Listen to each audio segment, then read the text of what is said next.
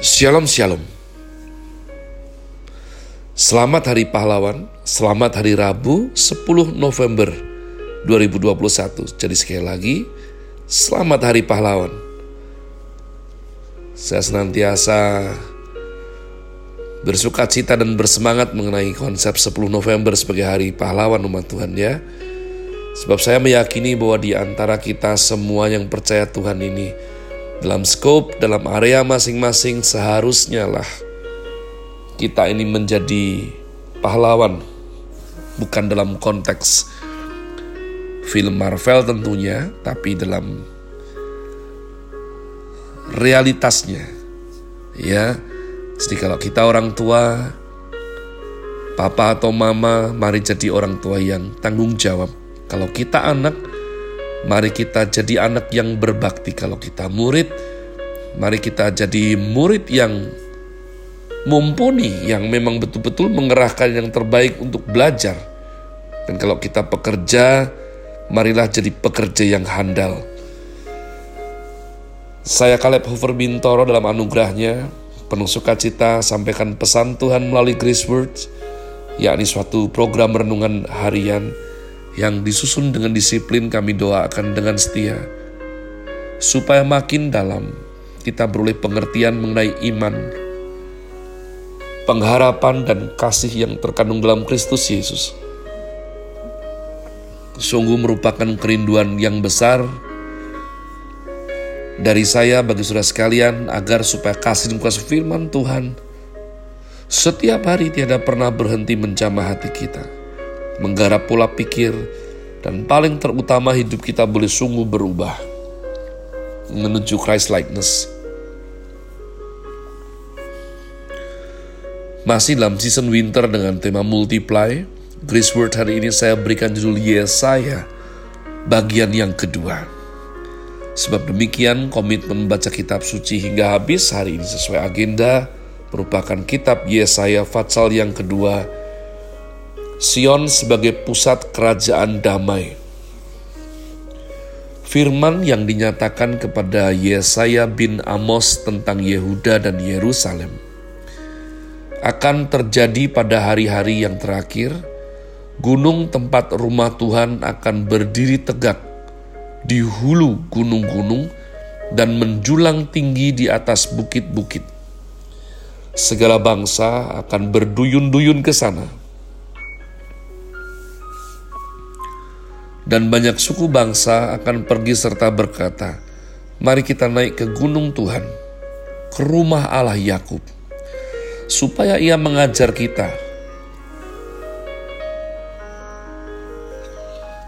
tentang jalan-jalannya, dan supaya kita berjalan menempuhnya, sebab dari Sion akan keluar pengajaran dan firman Tuhan dari Yerusalem." Ia akan menjadi hakim antara bangsa-bangsa dan akan menjadi wasit bagi banyak suku bangsa. Maka mereka akan menempa pedang-pedangnya menjadi mata bajak dan tombak-tombaknya menjadi pisau pemangkas.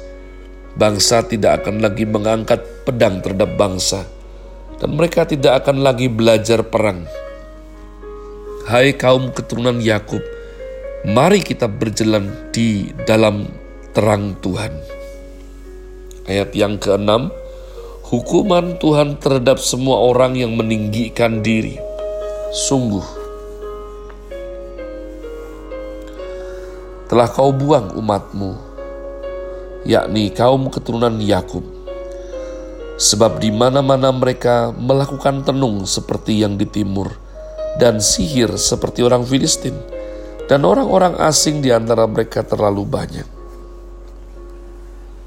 negerinya penuh emas dan perak, dan tak terbatas harta bendanya. Negerinya penuh kuda dan tak terbatas jumlah keretanya. Negerinya penuh berhala-berhala, mereka sujud menyembah kepada buatan tangannya sendiri dan kepada yang dikerjakan oleh tangannya. Maka manusia ditundukkan dan orang direndahkan, janganlah ampuni mereka Masuklah di sela gunung batu dan bersembunyilah di dalam liang tanah. terhadap kedahsyatan Tuhan dan terhadap semarak kemegahannya. Manusia yang sombong akan direndahkan, dan orang yang angkuh akan ditundukkan. Dan hanya Tuhan sajalah yang maha tinggi pada hari itu. Sebab Tuhan semesta alam menetapkan suatu hari untuk menghukum semua yang congkak dan angkuh, serta menghukum semua yang meninggikan diri supaya direndahkan. Untuk menghukum semua pohon aras di Libanon yang tumbuh meninggi dan tetap menjulang, dan menghukum semua pohon tarbantin di Basan. Untuk menghukum semua gunung yang tinggi-tinggi dan semua bukit yang menjulang ke atas, untuk menghukum semua menara yang tinggi-tinggi dan semua tembok yang berkubu untuk menghukum semua kapal Tarsis dan semua kapal yang paling indah.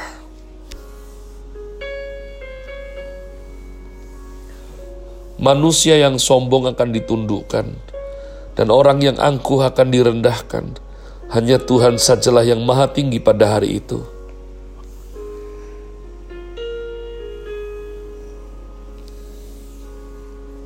Sedang berhala-hala, berhala-berhala akan hilang sama sekali. Maka orang akan masuk ke dalam gua-gua di gunung batu dan ke dalam liang-liang di tanah terhadap kedahsyatan Tuhan dan terhadap semarak kemegahannya pada waktu ia bangkit menakut-nakuti bumi. Pada hari itu berhala-berhala perak dan berhala-berhala emas yang dibuat manusia untuk sujud menyembah kepadanya – akan dilemparkannya kepada tikus dan kelelawar.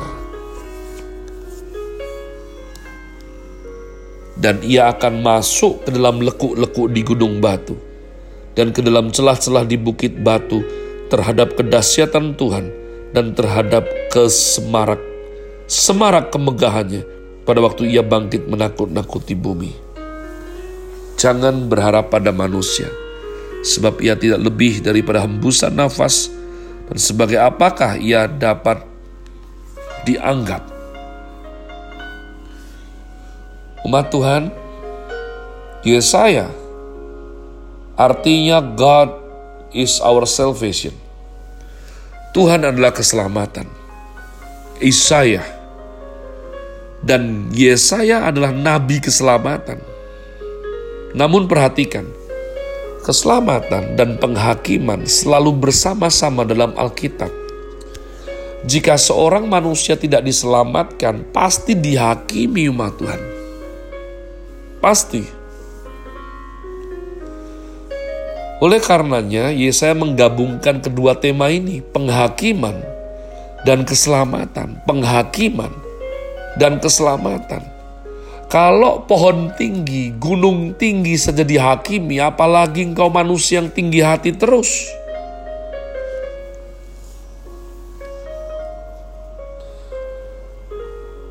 Nubuatan Yesaya adalah seorang nabi, bukan semata-mata seorang pengkhotbah.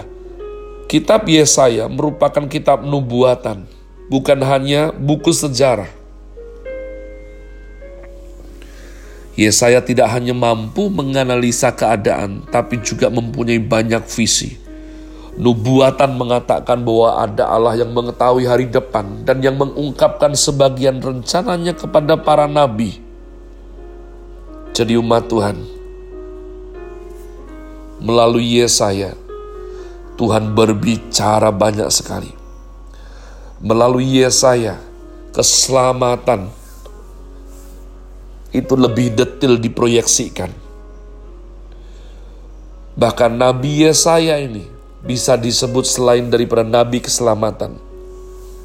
Juga dia banyak sekali menubuatkan sesuatu yang akan digenapi Tuhan dalam perjanjian yang baru. Saya ingin ingatkan kepada saudara sekalian, hidup manusia suatu hari pasti dihakimi. Hidup manusia pasti berakhir. Hidup manusia pasti ada pertanggungan jawab umat Tuhan. Jangan berharap kepada manusia, kata Yesaya. Tak lebih dari embusan nafas. Carilah firman.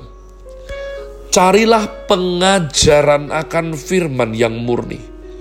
Dikatakan nanti makin hari terakhir ketika banyak orang itu sudah tersesat banyak sekali. Tapi juga akan ada banyak bangsa yang pergi ke gunung Tuhan, yang pergi ke Sion untuk cari pengajaran yang benar dari firman Tuhan. Saya selalu berdoa, saya sabar sekali umat Tuhan. Dulu saya kemerungsung, you know, ya kemerungsung itu sangat tergesa-gesa.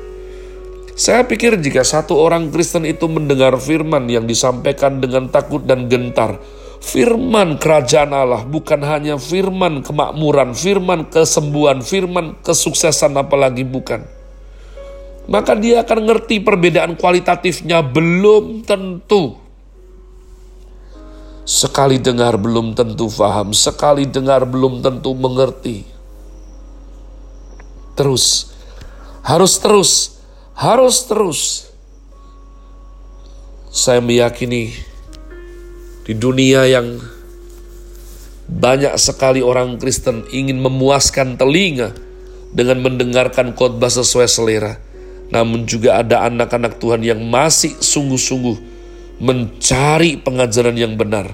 Datang ke gunungnya Tuhan karena pengen dengar firman kebenaran.